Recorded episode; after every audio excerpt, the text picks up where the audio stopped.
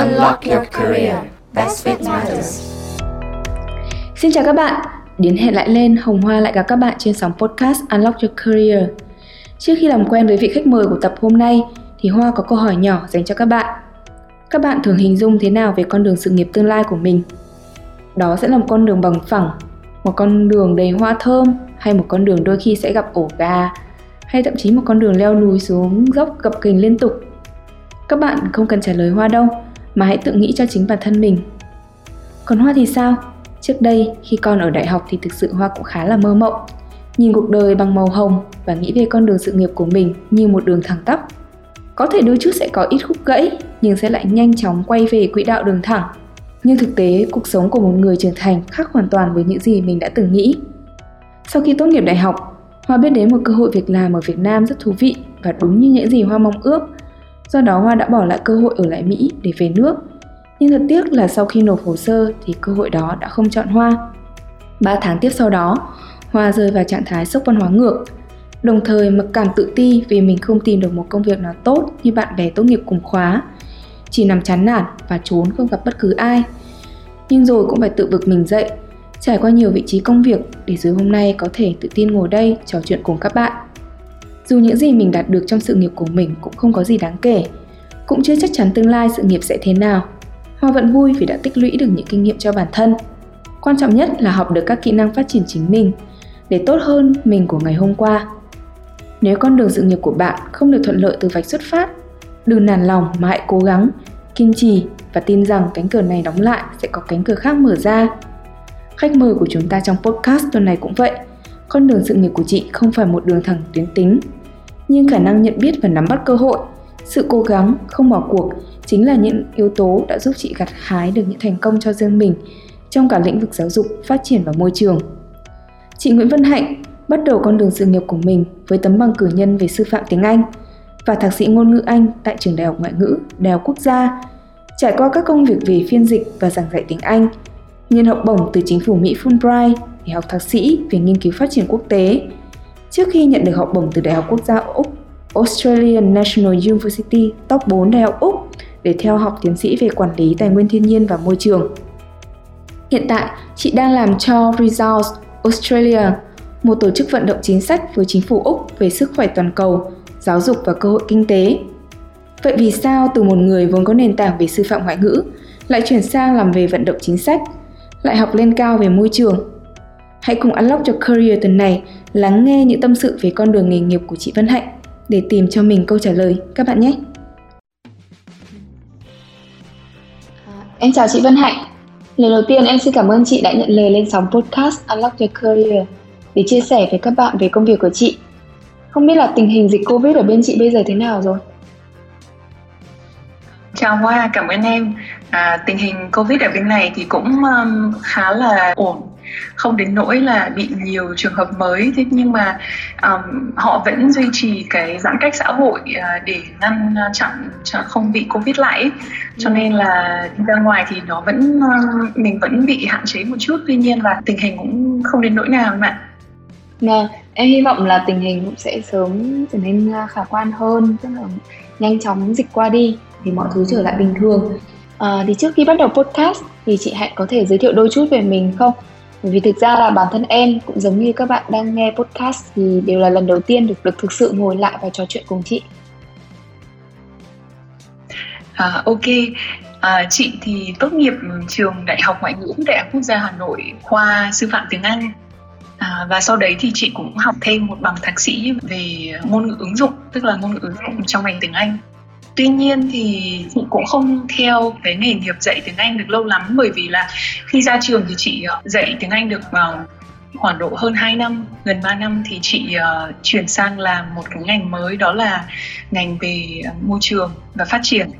Um, xong sau đấy thì làm được 3 năm thì chị xin học bổng Fulbright và đi học ở trường uh, Đại học Ohio, Ohio University ở Mỹ um, và học xong thì chị có về làm một thời gian ngắn xong sau đấy thì chị lại uh, xin uh, học bổng để đi uh, học uh, tiến sĩ ở đại học quốc gia Australia tức là Australian National University uh, về uh, quản lý tài nguyên thiên nhiên và môi trường. À, và còn hiện nay thì chị đang làm uh, trong một cái tổ chức um, phi chính phủ uh, tên là Results Australia và ừ. cái tổ chức này thì là nghiêng về vận động chính sách um, đối với chính phủ Úc về các cái um, mảng như là sức khỏe toàn cầu này và nghèo đói rồi là cái cái cơ hội về kinh tế cho các nước um, kém phát triển. Yeah.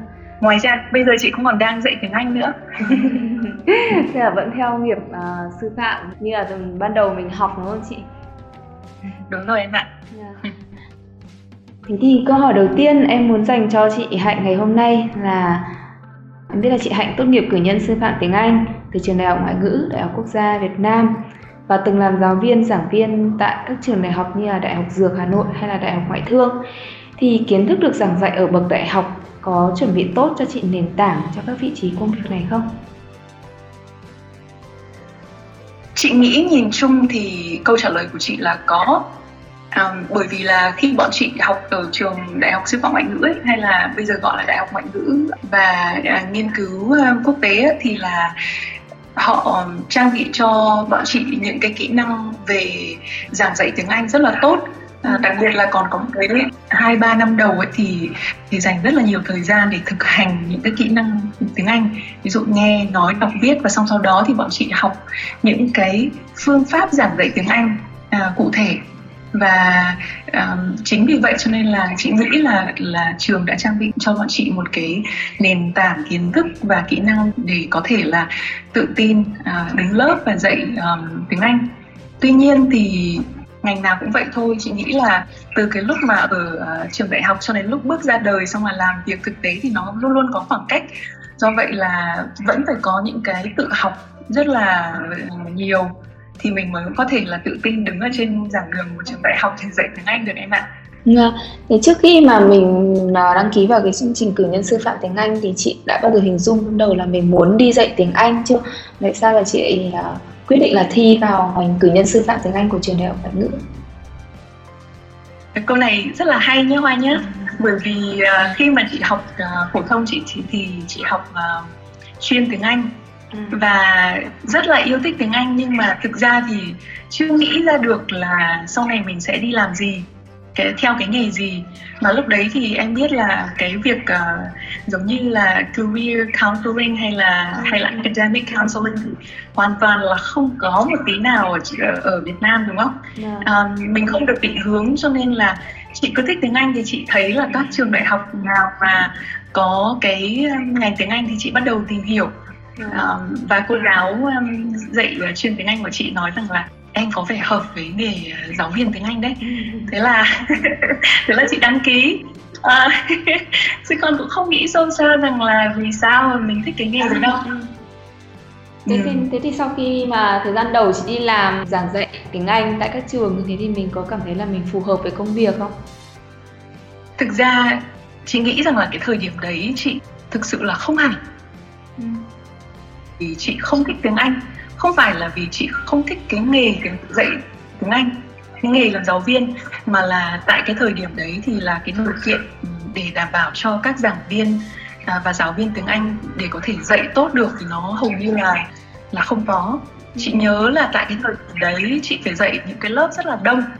À, và nếu như em biết rằng là nếu mà mình dạy tiếng Anh mà lớp đông xong sau đấy thì mình lại phải giao tiếp với tất cả những các cái bạn học sinh sinh viên đấy thì rất là khổ và chị bị đau họng rất là nhiều thế cho nên là chị cảm thấy rằng là nó không phù hợp với những gì chị mong muốn chính vì vậy cho nên là thời điểm đấy chị đã có những lúc không thích nhưng xét đi xét lại thì chị vẫn rất là thích dạy tiếng anh nếu như được ở môi trường khác thì chắc chắn là chị có thể nghĩ lại yeah. chị đã không đổi nghề ừ. Thì trong thời gian giảng dạy tiếng Anh tại các trường thì chị nhận thấy khả năng học tiếng Anh của các bạn học sinh sinh viên Việt Nam thế nào? Và so với thời điểm đó thì lứa học sinh sinh viên bây giờ cách nhau thì cũng hơn một thập kỷ rồi có gì thay đổi không? À, cái tại cái thời điểm đấy thì chị thấy rằng là tiếng Anh đã được dần chú trọng tuy nhiên là cái nguồn học liệu thì nó không được phong phú như bây giờ ừ. à, rồi giáo viên thì cũng không có nhiều điều kiện để học hỏi như bây giờ yeah. à, nên là chị nghĩ là bây giờ các bạn à, nhất là các bạn bắt đầu còn bé bé bắt đầu học ấy thì có rất nhiều điều kiện để học tiếng Anh tốt hơn và tự nhiên hơn tuy nhiên thì qua cái kinh nghiệm của chị thì chị thấy kể cả các bạn có điều kiện tốt hơn chăng nữa thì thì nhìn chung vẫn có một cái điểm mà người Việt mình uh, thường mắc phải đó là cái phát âm chưa chuẩn ừ. và cái kỹ năng viết thì chưa hẳn là mạch lạc và chuẩn xác lắm. Thế, thế thì đây có phải là lý do vì sao mà chị à, đến thời điểm hiện tại là mình vẫn duy trì phần nào cái công việc giảng dạy tiếng Anh của mình không? Đúng đấy anh bạn chị nghĩ rằng là chị ờ, muốn là truyền cảm hứng cho các bạn học tiếng Anh tốt hơn và để ý nhiều đến cái các cái kỹ năng học hơn để làm sao mình có cảm thấy tự tin hơn à, và nói nó mạch lạc hơn này ừ. rồi viết thì nó chuẩn xác hơn à, cái đấy nó sẽ làm cho mình có một cái công cụ rất là tốt để mình có thể đi học ở nước ngoài à, hoặc là làm bất cứ điều gì có liên quan đến việc sử dụng tiếng Anh em ạ. À, bây giờ mình quay lại một chút là với công việc của chị trước đây. Thì sau đó thì em cũng biết là chị có thời gian đào tạo TOEFL tại một trung tâm ngoại ngữ. Thì theo chị cái việc giảng dạy trong môi trường giảng đường đại học và ở một trung tâm ngoại ngữ thì có gì giống và khác nhau? Và chị có cảm thấy môi trường của cái trung tâm ngoại ngữ này nó phù hợp với mình hơn không? À, cái chuyện mà dạy ở trung tâm thì lúc đó cũng lâu rồi em ạ. Đây là một cái trung tâm mà hồi đấy thì rất là nổi ở hà nội. Và chuyên luyện thi TOEFL. Và cái lúc đấy thì chị nghĩ rằng là nó là cái duyên cớ thôi tình cờ ừ. thôi. Mình ờ, mình bắt đầu vào dạy ở đó. Theo chị nghĩ thì việc dạy ở trung tâm khác rất là nhiều so với cả dạy ở một trường đại học. Ở trường đại học thì chúng ta có một cái khung sẵn rồi và cứ thế là phải um, dạy theo cái khung đấy để đảm bảo được các cái điều kiện đầu vào đầu ra đúng không? Cho cả cái trường đấy. Tuy nhiên là khi mà mình dạy ở trung tâm thì cái việc mình phải tìm tòi uh, tài liệu cách dạy rồi tất cả các thứ nó sẽ khác và và nó vì là một trung tâm là một cái cái business một cái um, uh, cơ sở kinh doanh cho nên là họ cũng hướng họ cũng chú trọng đến việc là um, nhận cái phản hồi từ những người học như thế nào uh, để mà họ có thể là um, kết hợp những cái phản hồi đấy để làm cho cái nội dung cũng như là các cái chương trình dạy tốt hơn. À, tuy nhiên thì thì chị nghĩ là cái gì thì cũng cần phải có một cái bộ kỹ năng của giáo viên thật là tốt này đúng không? Ừ. à, để mà có thể là dạy cho các bạn ấy theo cái nhu cầu đào tạo. Ừ. em tò mò không biết là cái hồi mà chị mới bắt đầu đứng trên giảng đường đại học ấy, thì mình cũng còn khá là trẻ.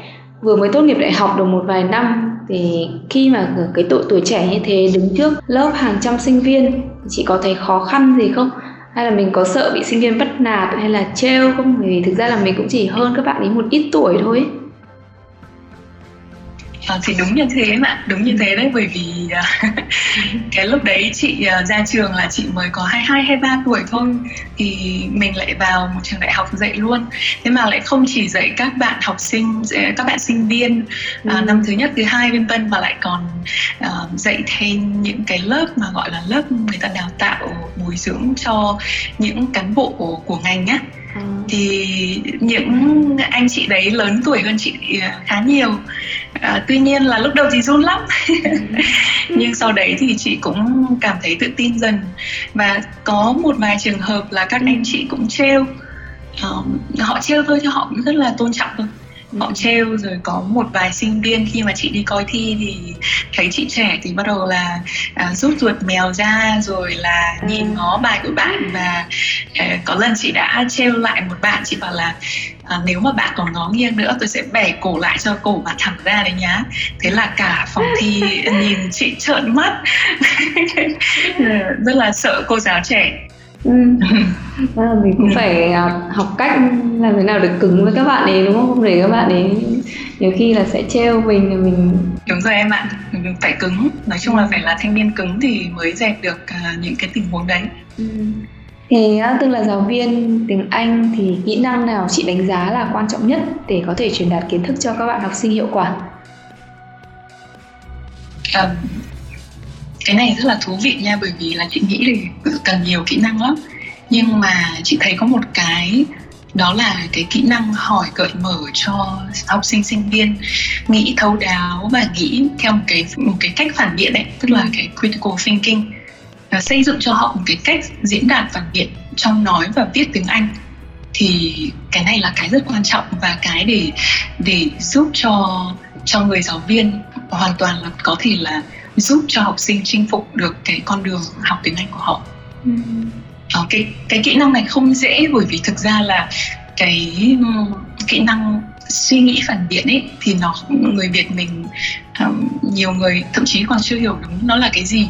Ừ. À, thế và thứ hai là cái cách suy nghĩ của người Việt uh, nó lại khác trong tiếng Việt nó lại khác với cả cách suy nghĩ phản biện của tiếng Anh thế cho nên để làm thế nào để mà mình chuyển hóa từ cái này sang cái kia à, để làm sao cho học sinh sinh viên của mình có thể diễn đạt được theo cái cách của tiếng Anh thì nó lại không không phải là đơn giản.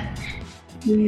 Dạ, em cũng đồng ý với chị bởi vì thực ra là bản thân em ngày xưa uh, đi học thì cách đây cũng 10 năm hơn 10 năm trước ở độ tuổi cấp 3 thì ra suốt 12 năm học ở Việt Nam thì em cũng thấy được là uh, mình cũng chưa được chú trọng thực sự là dạy cái cách tư duy logic phản biện đó, thế nên là khi mà sang bên kia sang nước ngoài học á thì thời gian đầu em cũng gặp khó khăn trong lúc làm bài tập nhóm hoặc là làm bất cứ cái bài tập gì ở trên trường thì cô giao.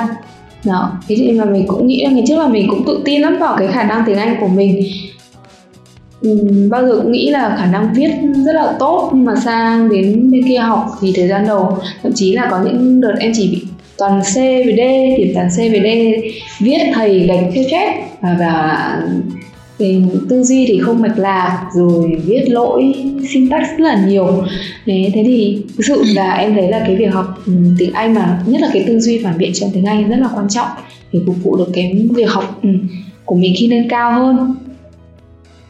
Đúng rồi em ạ. À, chị nghĩ là cái đấy là một trong những cái mà uh, quyết định cho cái khả năng em có thể học được ở một cái trường đại học ở nước ngoài hay không nhất là những cái nước mà mình hay đi chẳng hạn như là mỹ hay là các nước châu âu hay là úc chẳng hạn ừ. thì cái kỹ năng đó rất là quan trọng để em có thể là sống sót được và lại không chỉ sống sót mà còn ừ. học tốt à, và áp dụng được những cái kiến thức đấy vào cho cái sự nghiệp sau này của em ừ. thì chúng ta đều cần phải có cái cái kỹ năng là suy nghĩ à, tư duy và một cách à, phản biện và, và logic um, và cái này thì hoa có thể uh, chia sẻ với nhiều bạn hơn nữa bởi vì đấy là cái kinh nghiệm của hoa đúng không ừ. chia sẻ với các bạn để các bạn thấy được cái tầm quan trọng của cái kỹ năng này ừ.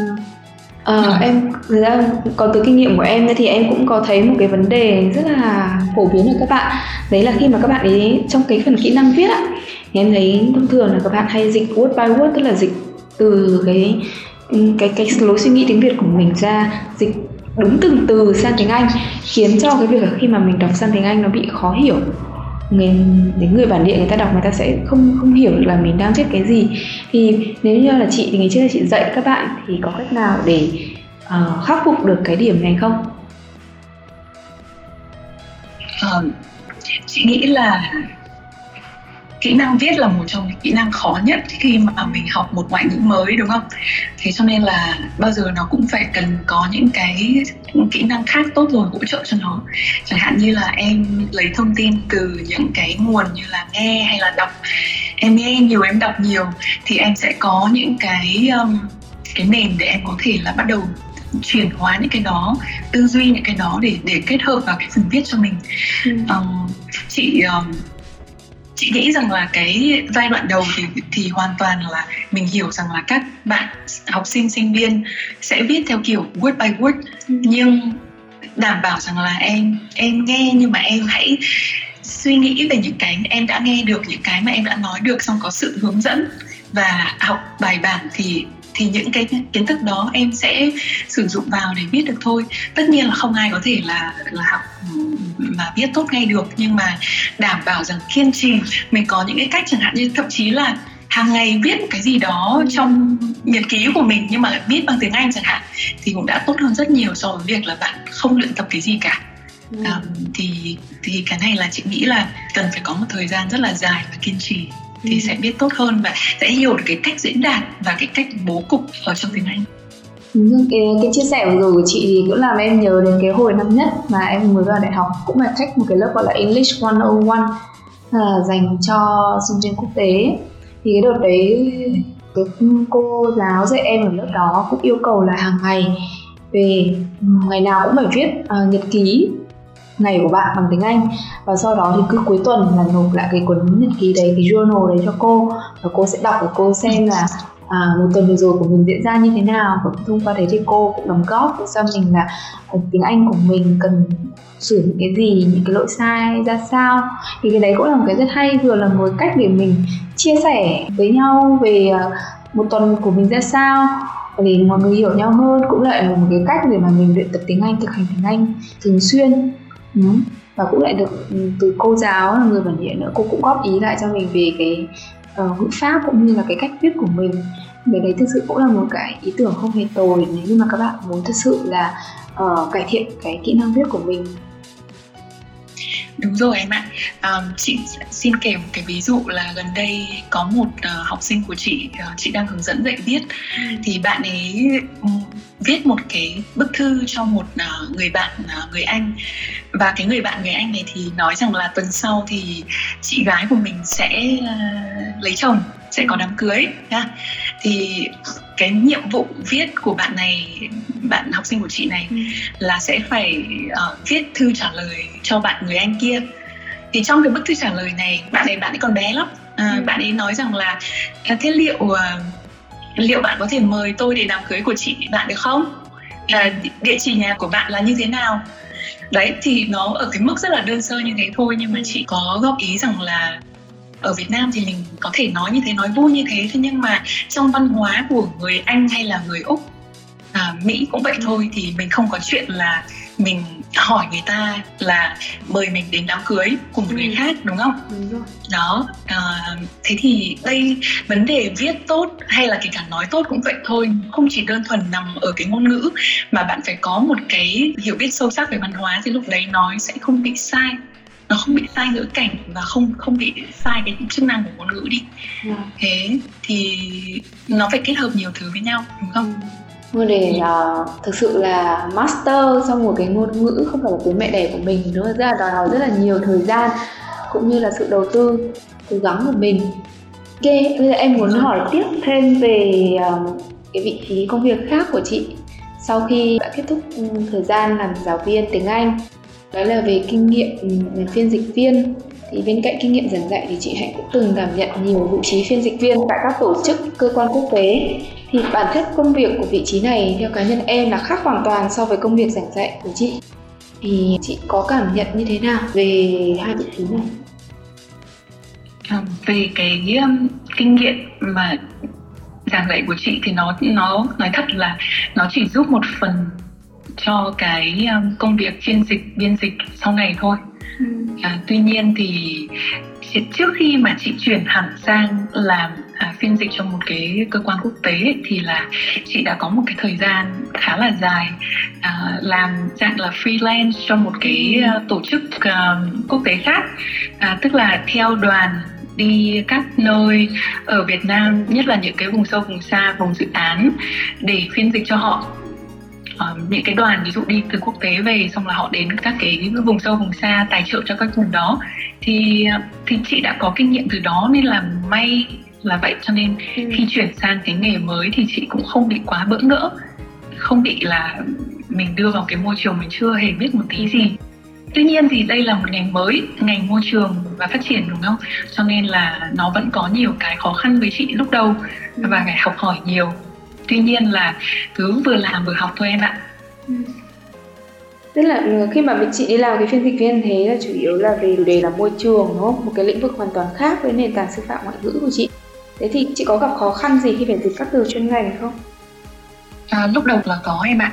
Lúc đầu là có những từ mà chị ờ, chị không chỉ là học để mà dịch mà chị học hẳn cái concept hẳn cái khái niệm của nó là gì và nó liên quan đến cái công việc cụ thể của cái tổ chức đấy đang làm là gì thì chính vì là chị học sâu như vậy tự học như vậy cho nên là chị cảm thấy một thời gian sau thì nó đỡ hơn rất là nhiều ừ. và cảm thấy tự tin hơn cũng đồng thời có một cái khả năng là mình mình có khả năng về tiếng rồi về ngôn ngữ rồi cộng với cả cái kiến thức nữa cho nên là sau này thì chị làm à, những cái công việc phiên dịch phiên dịch ở trong tổ chức đấy thì không thấy quá là khó khăn nữa ừ. Thường phiên dịch là ngay trong hoàn cảnh của cuộc hội thoại và ít có thời gian để suy nghĩ cho chút câu từ, đảm bảo được chính xác nội dung được dịch. thì chị làm thế nào để rèn luyện được khả năng phản ứng tình huống của được nhanh trong những cái tình huống như vậy chị nghĩ là điều quan trọng nhất là em phải tập trung khi mà đang phiên dịch trực tiếp ừ. à, phải tập trung hết mình ví dụ em đang ngồi trong cabin chẳng hạn hay là ngồi ở ngay trong cái bàn họp ấy cái phòng ừ. họp mà có tất cả mọi người mà mình cần dịch cho ấy thì mình phải hết sức là tập trung ừ. để tránh những cái lỗi sai à, tất nhiên là có sai sót chứ. Lúc đầu thì cũng sai đấy. À, thế nhưng mà thôi thì mình cứ phải bơ đi. Có ai à, nói gì thì mình cũng phải bơ đi và mình tiếp tục là học hỏi mình tiếp tục phát triển thôi. À, nhất là có những cái sai khi là hai bên mà đề cập đến các cái câu chuyện về lịch sử văn hóa rồi ừ. lại tục ngữ nữa thì ôi thôi là là rất là khó để mà dịch. Thế nhưng mà ngoài ra thì những cái kiến thức chuyên ngành khác thì chị nghĩ là cũng không đến nỗi là, là bị sai sót nhiều. Ừ. chỉ lúc đầu một chút thôi. Thì mình phải chấp nhận rằng là cái việc dịch trực tiếp như thế dịch theo kiểu cabin ấy hoặc là dịch đuổi ấy thì chắc chắn là sẽ có chỗ này chỗ kia không bao giờ là hoàn toàn một trăm phần trăm sát nghĩa. À, mình phải chấp nhận khả năng đó và làm hết sức chuẩn xác có thể thôi em ạ. Ừ. và cái biên dịch thì dễ hơn. Ừ. À, chị nhắc đến cái sự tập trung khi mà làm phiên dịch á. Làm em cũng nhớ đến một cái câu chuyện vui vui ngày xưa. Em làm ở à, ILO à, tổ chức à, lao quốc tế. Thì thực ra là cũng có những cái buổi họp gọi là không không à, không phải là formal không không chính thống á thì giữa các bên thì em cũng có dịch đuổi giúp à, mọi người. Thế thì nhưng mà có có một lần kiểu mình không hiểu đầu óc đang nghĩ cái gì là một phút mất tập trung. Đến lúc uh, đến lượt mình dịch xong mà mình đứng đờ người ra xuống không biết là phải dịch cái gì không biết người ta vừa nói cái gì ngựa ơi là ngựa. Thế nên là phải có các anh chị ở đấy nhắc cho là người ta vừa nói như thế này lúc đấy may quá người mới có thể dịch được. Đúng là em thấy là như chị nói là để có thể phiên dịch tốt thì cần cái độ tập trung cao sự à, cần cái độ tập trung cao. Đúng rồi em ạ. À, nhưng trong trường hợp đấy thì chị cũng gặp rồi. À, cũng gặp một vài lần là tự nhiên là mình không thể nào mình tập trung trong vòng hai ba tiếng đồng hồ được đúng không? Ừ. Thế thì mình nếu mà có mất tập trung một chút thì chị sẽ yêu cầu họ nói lại.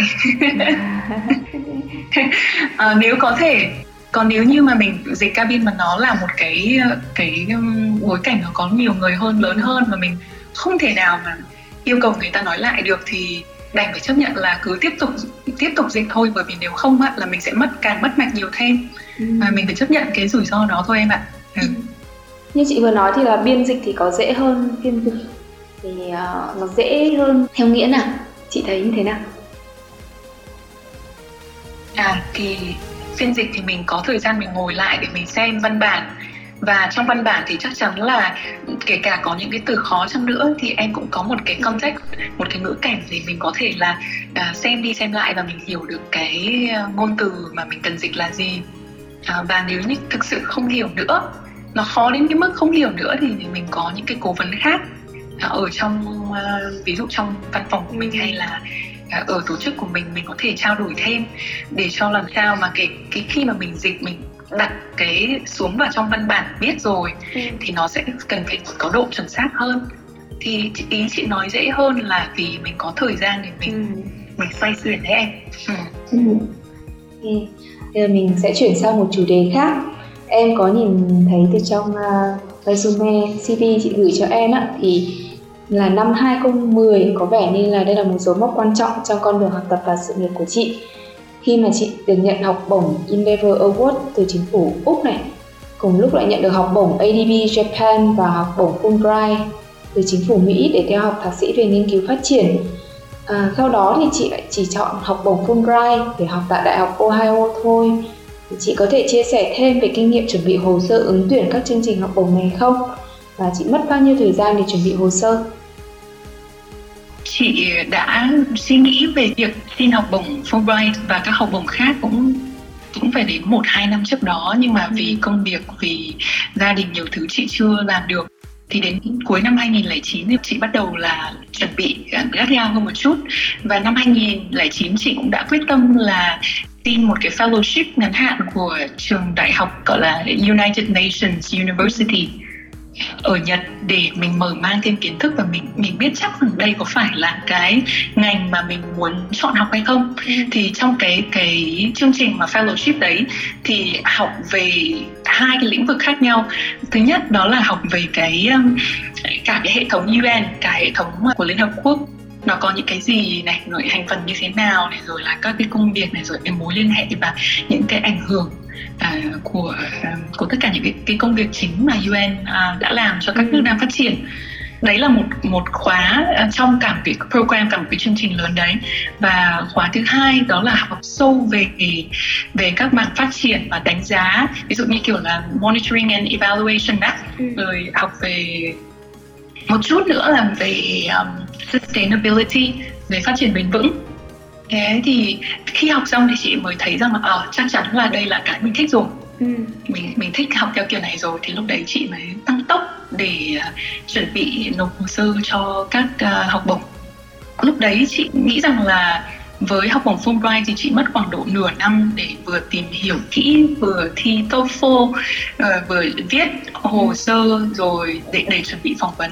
Đấy thì khoảng độ nửa năm là tăng tốc như vậy. Ừ. um, với Fulbright thì có lẽ là chị sẽ để cái việc là nói đến Fulbright hiện tại cho các bạn mà học gần đây hơn để chia sẻ cập nhật. Nhưng mà chị nghĩ là có những cái thứ nó cũng vẫn như cái hồi mà chị xin thôi đó là thứ nhất là với hồ sơ thì bạn cần phải chuẩn bị cái statement of purpose tức là ừ. cái viết ra rất là cô đọng để thể hiện về cái bản thân mình mình mong muốn học cái gì và cái mục tiêu đóng góp vào cho xã hội của mình sau này là gì. Um, thì sau đó thì còn phải viết thêm một cái phần trình bày quá trình học tập và kinh nghiệm làm việc của bản thân nữa.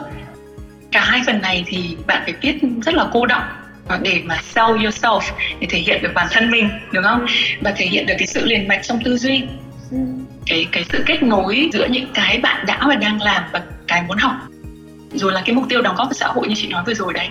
Thì phải có ý tưởng rất là tốt mà lại vừa viết ra được những cái ý tưởng đó mạch lạc và có tính thuyết phục cao uh, với những người xem xét cái hồ sơ của mình tức là về phỏng vấn trong Fulbright ấy, thì là mất khoảng độ một tiếng đồng hồ phỏng vấn. Ừ. và chị nhớ rằng lúc đó có một uh, giáo sư người Mỹ và một uh, cái chuyên gia người Việt. Khi mà chị nói về cái quá trình chuyển đổi từ việc làm giảng viên tiếng Anh sang làm về lĩnh vực môi trường ấy thì thì cái giáo sư người Mỹ thì có vẻ rất là bị thuyết phục. Thế nhưng mà cái chuyên gia người Việt thì cho rằng là chị không đủ thuyết phục. Và chị cố gắng là trình bày cái sự kết nối à, về giá trị của chị tức là cái cái core values, những cái giá trị mà chị đánh giá cao trong những cái công việc mình làm là nó liền mạch thì người Mỹ, giáo sư người Mỹ họ nhìn ra được cái sự kết nối đấy. Nó đều có cái cái giá trị cốt lõi của mình và cái bước chuyển nào cũng là cái có sứ mệnh của nó cả thì chị cho rằng là tại vì cái thời điểm đó thì giáo dục của Việt Nam vẫn chưa thực sự là khai phóng. Có lẽ bây giờ cũng vẫn còn rất là trông tranh. Thế nhưng mà 10 năm về trước thì nó còn xa vời hơn cho nên là chị nghĩ rằng là cái chuyên gia của người Việt cho rằng là cái sự chuyển đổi trong sự nghiệp của chị nó không có lý. Nó, nó người ta vẫn chưa nghĩ ra out of the box ra khỏi cái cái hộp mà vẫn là nghĩ theo cái cách thường. Thế cho nên là họ nghĩ rằng là đã phải học ngành nào thì mình phải theo đuổi ngành đó chứ không có cái chuyện rẽ ngang dễ dọc như vậy ừ. nó sẽ nó sẽ thể hiện là người này chắc là có vấn đề gì đây thế nhưng mà người giáo sư người mỹ thì gật gù và và rất là nhìn chị biết là rất là thích cái cách chị trình bày như vậy ừ. đấy là một cái chị chia sẻ về cái phỏng vấn của chị dạ. Thế còn hai học bổng còn lại Endeavor Award của chính phủ Úc và học bổng ADP Japan Tại sao chị lại không lựa chọn hai học bổng này mà thay vào đó mình lại lựa chọn Fulbright? chị nghĩ rằng là hai cái học bổng kia thì chị nghĩ cũng rất là danh giá em ạ cũng rất là tốt à, tuy nhiên là có hai hai cách tiếp cận khác nhau với Fulbright thì ngoài cái việc em nộp hồ sơ em chứng minh bảng điểm em chứng minh các cái à, công việc em đã làm thì em còn phải có một cái vòng phỏng vấn trong đấy em bị gọi là roast bị quay rất là nhiều. À, và nếu như em không vững thì chắc chắn là sẽ không qua nổi vòng phỏng vấn đúng không? Ừ. thế nhưng mà hai học bổng kia thì họ chỉ tuyển qua vòng uh, nộp hồ sơ thôi và họ xét trực tiếp qua hồ sơ và họ sẽ um, chọn ra những cái ứng viên mà tốt nhất theo cái um, tiêu chí của họ và họ gọi đi um, để học thôi để đi học thôi.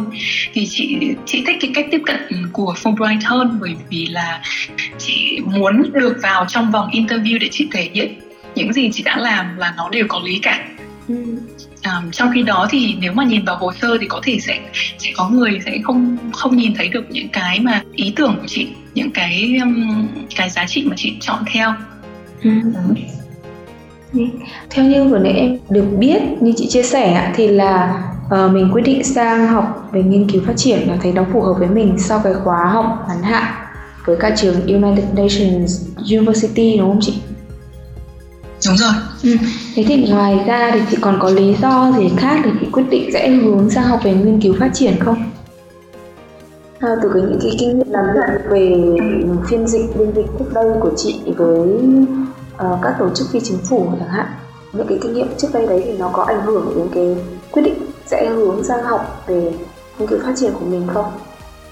Chị nghĩ là nó có liền mạch và nó giúp chị thực hiện được cái ước mơ của mình bởi vì đầu tiên ấy những cái năm đầu mà chị vừa mới ra trường chị lặn lội đi cùng những cái đoàn đến những vùng sâu vùng xa để mà làm sao để chị mở mắt ra chị nhìn thấy được những cái thực tế trong cuộc sống à, và trong cái ngành phát triển là như thế nào chị nhớ rằng là chị đi um, một cái vùng sâu rất là sâu rất là xa ở phú thọ chị quên mất cái tên địa phương đấy rồi nhưng mà à, chị thấy người dân ở đó à, đang có những cái vấn đề rất là đáng chăn trở về tìm kế sinh nhai bởi vì cái vùng đấy đã bị à, ảnh hưởng ô nhiễm từ môi trường rất là lớn ừ. thế cho nên là đấy là một trong những cái ví dụ mà cho thấy rằng là chị chăn trở về những điều đấy và chị muốn là sẽ theo một cái ngành nào đó để có thể là giúp cho chị có những cái câu trả lời cho những cái chăn trở này của chị.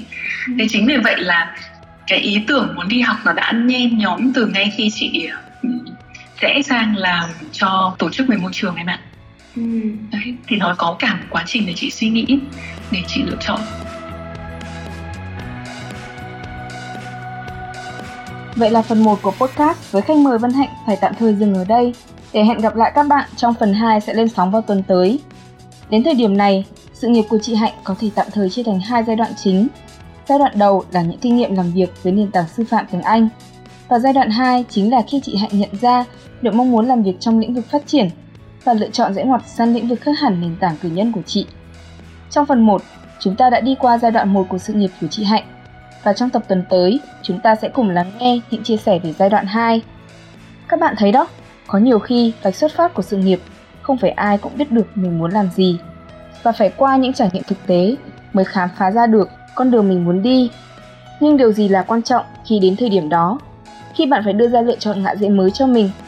Hy vọng phần 2 của tập podcast sẽ phần nào giúp chúng mình trả lời câu hỏi này. Hẹn gặp lại các bạn vào tuần tới. Bye bye!